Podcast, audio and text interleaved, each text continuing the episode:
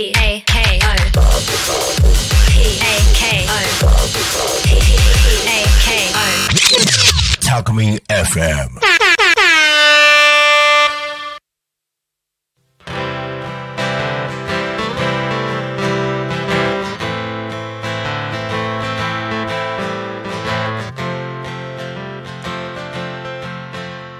はい、皆さんこんにちは。えー、タコの歌作ろうかパーソナリティの週末タコミ道明です。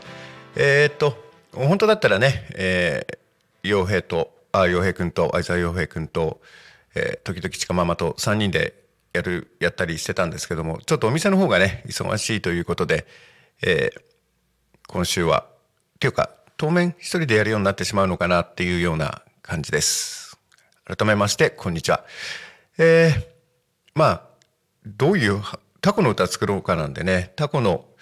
にまつわるいろんな話をしていきたいなと思ってえっ、と23日、えー、と生き生きフェスタがあってあったみたいで、えーちょっと聞いたところかなり大盛況だったみたいでね、えー楽しいイベントだったみたいです。えーなんて言ったらいいのか私も来ようと思ったんですけども、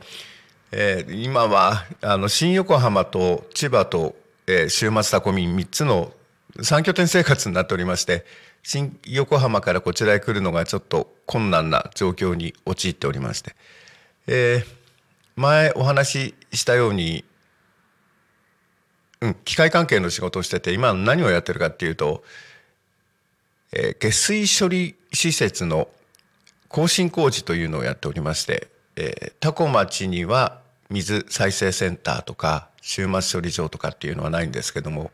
あの大きな町になると、まあ、下水処理場って言われるところがあってそこの機械をね新しくする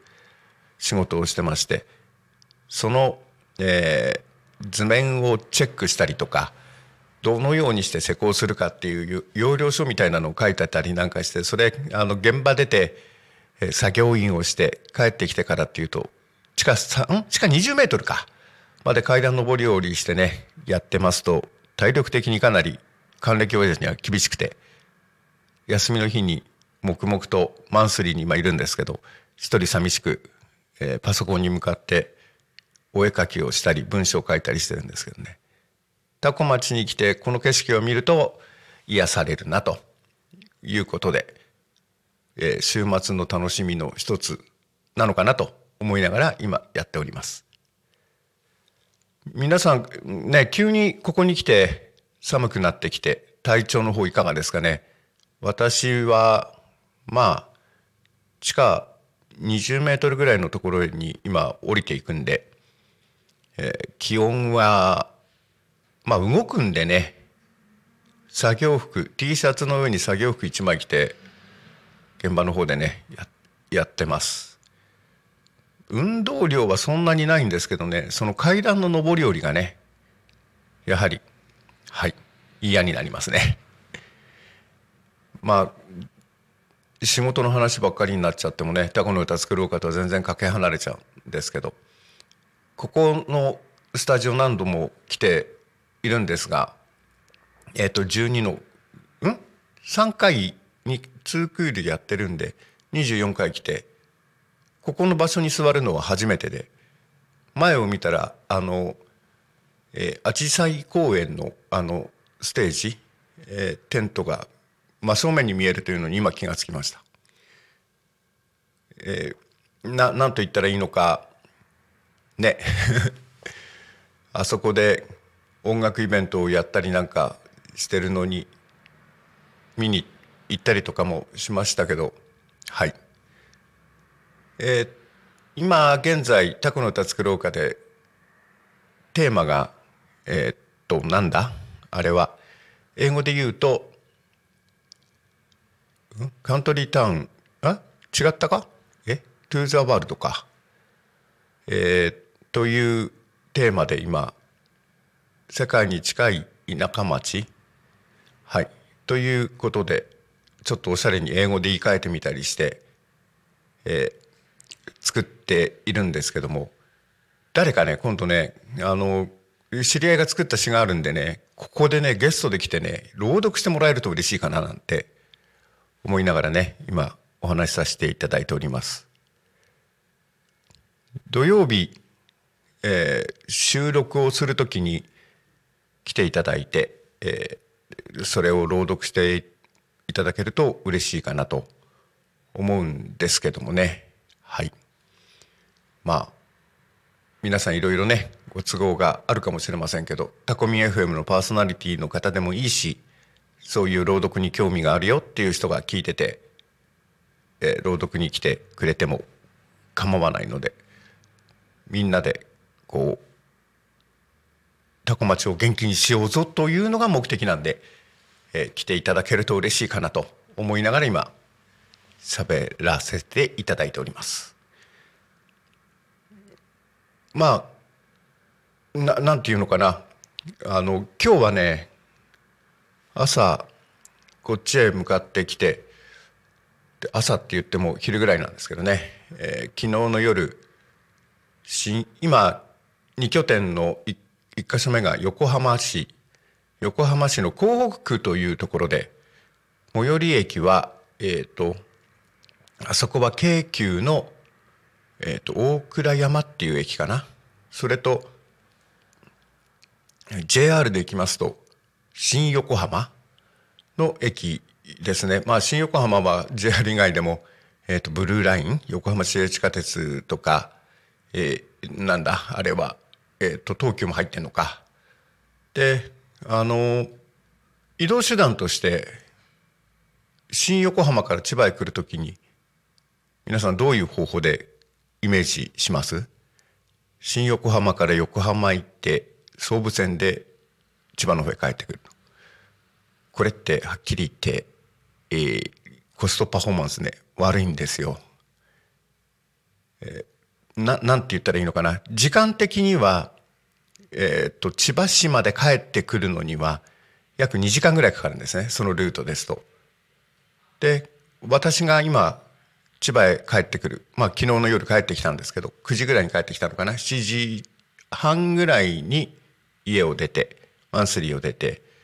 で新幹線乗ってっていうパターンで帰ってくるんですけどなんと新横浜品川間って10分なんですよ。で、えー、と千葉駅まで来るのに、えー在来線で来ると1570円だったかな。で新幹線で来ると2000トンで40円470円の違いなんですね。で時間的には30分から40分短縮できると。なのでそういうふうに来てるんですけどもあのなんて言ったらいいんですか？新幹線新横浜出て川崎あたりかな？あの総武線から行って横須賀線と並走する時があるんですけどそこであの並走した電車にね運がいいと品川駅で乗れると。で昨日も帰りにねそのパターンで来たんですけど川崎で総武線快速を新幹線が追い抜いた時やったあれ乗れんなって思って品川駅へ降りてで乗り換えをしたところなんと東京止まりだったんですね。え東京かよと俺はその先行くんだと東京駅で乗り換えるのめんどくさいやと思って一本遅らせて、えー次の、えー千葉行きのね快速で千葉まで帰ってきたですけどもまあ千葉まで帰ってきてその後あののんべ親父やりましてね昨日はなんと2時まで飲んじゃいました。はい。えーななんて言ったらいいのか知らないんですけどねあの今までは千葉で夜な夜な飲んでたのが週週に1回飲むか飲まないかでなのでね、えーまあ遅くまで飲んでエンジンかかって遅くまでね飲んじゃいました。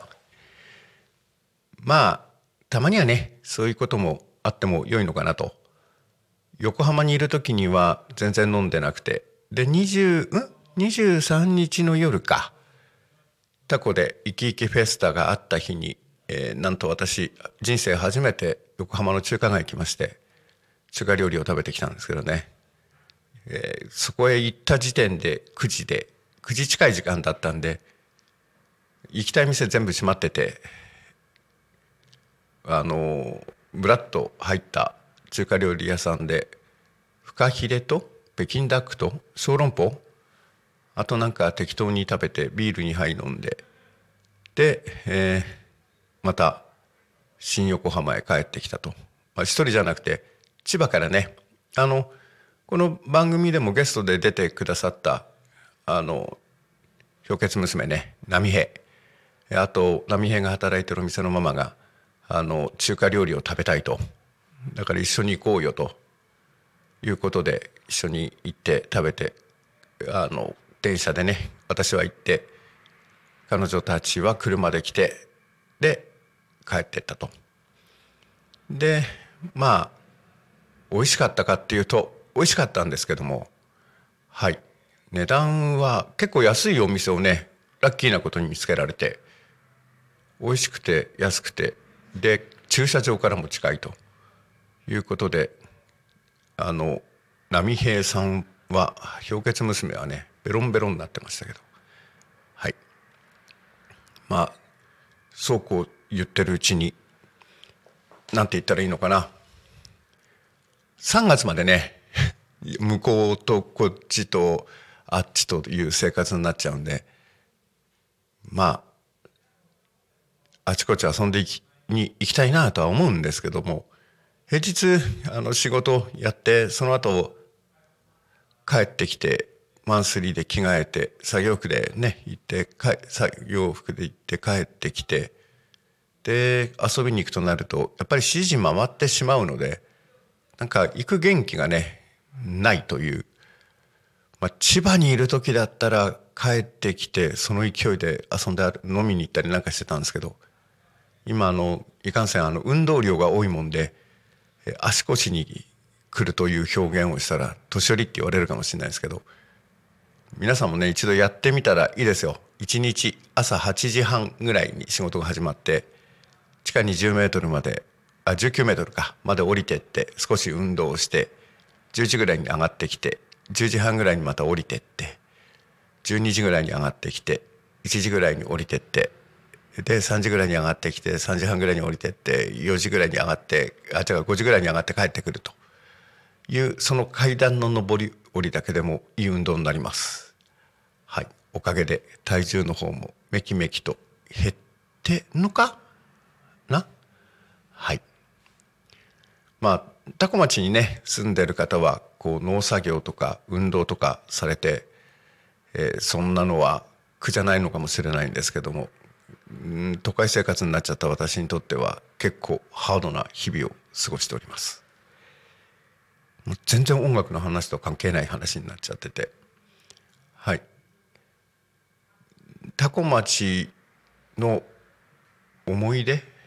ななんでかなんで今みたいな仕事に就いたかっていうのをちょっと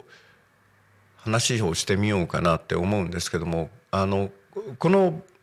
ダコミ FM さんにねでこうお話をするようになってこのダコミ FM さんのパーソナリティの人でもう学校の先輩後輩がいたりとか同級生はまだ会ってないなしたりするんですけども以前もお話したかもしれないんですけど高校まではねタコでした。高校もタコ高校だったんで、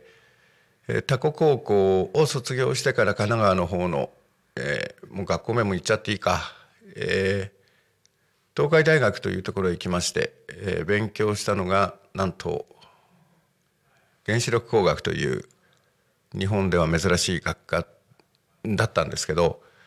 まあそこの原子力工学えひょっとしてこれラジオを聞いてる人でねタコ高校にいた K 先生って生物の先生。共通の知り共通だったりするかもしれないんですけど K 先生ね原発反対論者の方ではい「お前大学どこ?」って聞かれて「東海大です」と「学部は?」って言ったら「工学部です」と「学科は?」ってその先生に向かって胸を張って「原子力工学科です」って言った瞬間にぐるっと背中を向けられたというね思い出があります。はい まあ原子力工学って言ってもあのね悪い意味で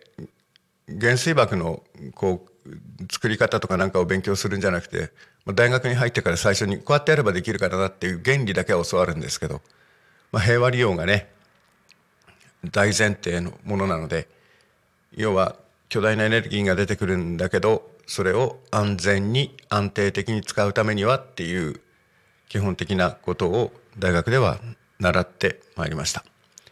まあ最終的にあのやっぱりねタコの農家育ちなんでしょうね。卒業研究室はね放射線生物学というのをやりました。放射線が要はあの生物に対して与える影響について研究してる研究室でえ隣でやってるやつが皆さん聞いたことあるかな？電気あ電気映像とかって言っても分かんないんでしょうから DNA 鑑定よくあの最近来ますよね。あれの全身のものをやってるやつがいたりとか私は要はあのいろんな大腸菌イーコライに、えー、紫外線当てたりとかバキュームウルトラバイオレット真空紫外線すごい波長の長い紫外線なんですけどね。当ててそいつらの細胞壁壊して中にあるタンパク質を、えー、樹脂を通して取り出してじゃあ本当にこのタンパクってあの DNA の修理修復するのに効いてるのとかっていう実験をしたりする研究室だったんですけど、まあ、それを合成したりとかね英語の文献を渡されて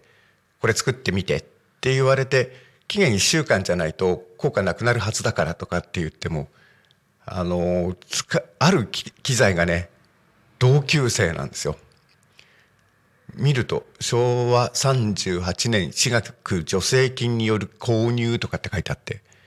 まじまじと考えたら同い年じゃんとかって思っててまあそいつらねへそ曲げるんですよ。22年ぐらいしか経ってない機械なのにね。やたらとやっぱり使い方が悪いのかそういう理化学機器なんで定期的にメンテナンスしてやらないと壊れるんでしょうけどもあのゴム製品を使ってあって温度が200度近い温度まで上がる部分があったりとかしてで性能が紫外線が出ないよとか真空度が上がんないよとかっていうのを直してるうちにね機械をいじることが面白くなってで今の会社に入ったんですけどもあの基本的にはそういう理化学機器とか精密機器の方が面白いなと思ってた人間があのでかい機械とね戯れるようになってまあでかいはでかいなりに面白いかと思ってやってたんでやって定年までね続いたんですけどもまあだんだん話がね紆余曲折話になってきちゃってるんですけどまあ若い子たちねあのな何に自分が興味を持つか。俺の場合には中学のと中学から高校にかけてラジオのパーソナリティになりたいという夢があってマイクの前で話す練習をしようと思ってアマチュア無線始めてアマチュア無線始めたらそのトランシーバーの中身に興味を持って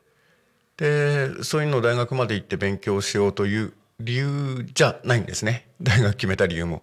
大学どこでもよかったってわけじゃなくてアマチュア無線やってる時にあのコンテストって言って24時間で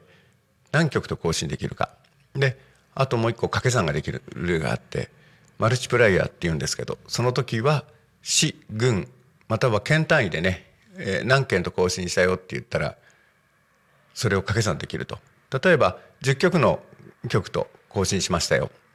で10曲の曲と更新してでそれが全部そのマルチプライヤーって言われる、えーと、市軍単位のコンテストですと、えー、その何て言うんですか、えー、10市とまたは10軍と更新した場合の曲と更新した場合それ掛け算できるんで 10×10 の100点になるっていうようなルールでをいやここのね、えー、タコ高校の無線部でなんか知らないですけど私たちの代始めちゃいまして、えー、全然勝てないんですよね。もうあのなんて言うんですか？順位表でいくとねそのあの業界雑誌みたいなアマチュア無線のところのための雑誌があってそこへコンテストの成績が出るんですけどもう自分たちのクラブを探すのが面倒くさいぐらい下の方にあるんですね。何点ぐらいだからここら辺じゃねえかとかって探すのがねまあそれも楽しからずやで見てたんですけどもどこの高校に負けたとかねやってたんですけどただそのコンテストの時に上の方常に上位にいるクラブがありましてそこが私が最終的に行った大学のクラブなんですけど J1YHA 今もそのクラブ、えー私が卒業して次の年ぐらいにね YHA なくなってしまったんですがそこのクラブに入ってみたいと。なんでこんな点数取れんだと。思ってちゃんとそこまで行きました。人生の目標そこで一個終わっちゃってるのかもしれないですけどまあ大学行ったら強制的にね勉強させられるんで卒業できないということで私1年余分にやったんですけどまあその時にいろんなこう人のつながり同じ学科の連中とかなんかと会ってでまあ就職で千葉に来てでまあ週末農業をややるために多古町に来るようになってきてやっぱりねこう2拠点3拠点生活してるんですけどやっぱりタコがね一番落ち着きますわ。やっぱりね18まで住んでてこう景色とかなんかもね、えーいろんなところ行ってこう見る景色よりもここの景色はねなんか落ち着きます。やっぱり生まれ育った地なのかなと思いながら、まあ、お話しさせていただいてるんですけどもあのこうタコ町に移住してきてまあ今の時代なんでねリモートとかなんかでもできるんで本当にあのゆっくり生活ある意味仕事やってる時はねスイッチ入ってガリガリやるんでしょうけどちょっと今日息抜きとかって言って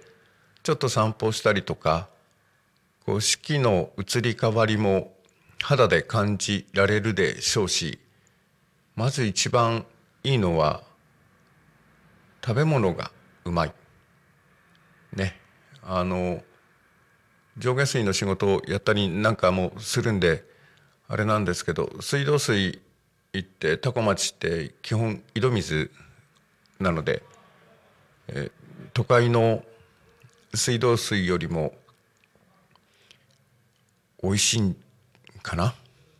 と思います。タコ水？タコワラって俺ふざけて言うんですけどそのな飲んでみてください。まあそれでタコ米をね炊いて食べてみてください。そうそうそうそうそうそう話ゴロゴロ変わって申し訳ないんですけどタコ米でね思い出したんですけど今新横に新横浜にいて、えー、ぶらぶら歩いててでタコ町という地名を言うんですねどっかお客さんどっから来たんですか？とかタクシーの運転手さんに聞かれて「えー、いや千葉の方から来ました」って「千葉のどこなんですか?」って聞かれるとまあ住んでるのはタコあ千葉市内なんですけど週末はあの農業をやりにタコ町ってとこ行くんですよ。え、タコ町ってどこなんですかって聞かれるんですね。成田空港の先にあるちっちゃな町なんですけど、お米でちょっと有名なんですけども、ご存知ありませんかって言うと、知らない人多いんですね。だから、やっぱりね、タコ米の知名度もう少し上げていかないとね。はい。あの、生産者の側の立場から言うと値段上がんねえんじゃねえかと思うんですけども、うん。まあ、流通量が少ないから、一般の人はあまり知らないっていうのもあるのかもしれないんですけども、みんなでね、応援して、タコ町元気にして、タコ米の値段を上が上が上がってくれよっていうのが、農家の骨としての立場のね、本音でございます。あの、この町、本当にね、移住してきて人口増えて田んぼが減ったりとか、まあ、あの家庭雑排水が流れてね水質が悪くなるっていうのは避けたいことではあるんですけどもやっぱり町としては人口増えてね活気が出てこないとイベントの時だけ人口増えるぞっていうのではちょっと寂しいと思うんでね。皆さんどしどし移住してきてくれるような町になってくると嬉しいかなと。思います。えーあのーあそこよ。あのー何？グランピングまだね行ったことないんですけど行かれた方いますかね？ねそこもなんかこうタコ町廃校ってやるとまずあのグランピングがねドドドドドドッと出てきてあれれとかって思って見ているんですけどねやっぱりね人口が減ってくると学校があと廃校でちょっとものをやりたいっていう人がいろんなところの廃校を探しててね成田市なんかも廃校多いんですよね。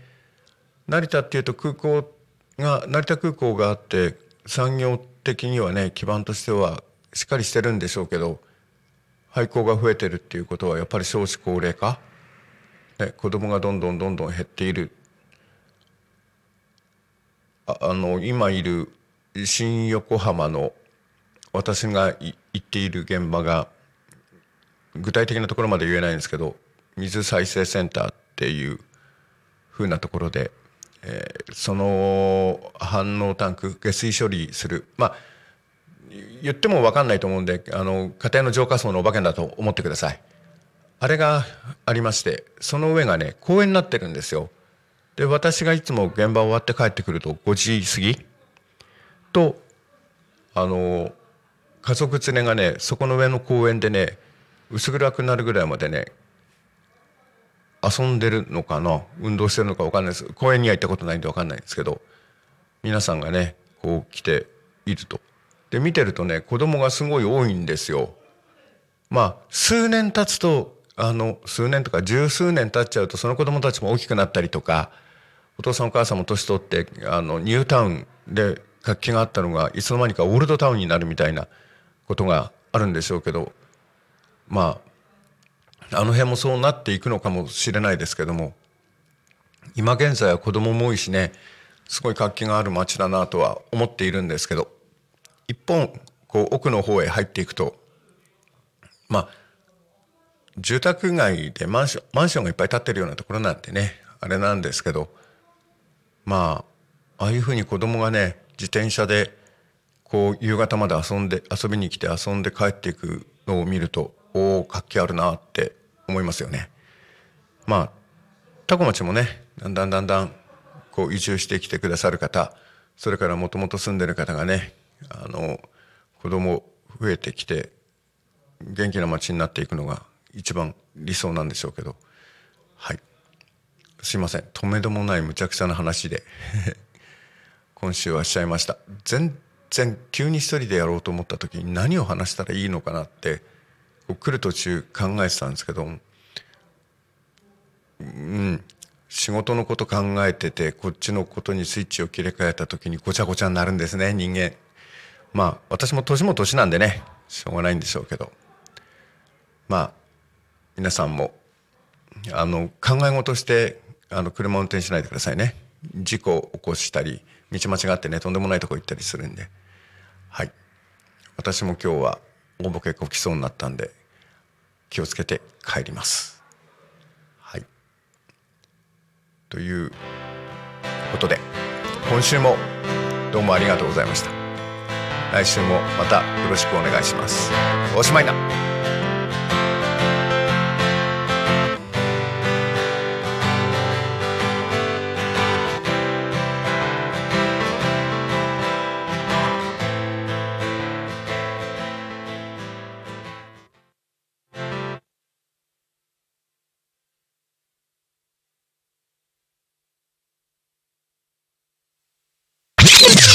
Alchemy FM.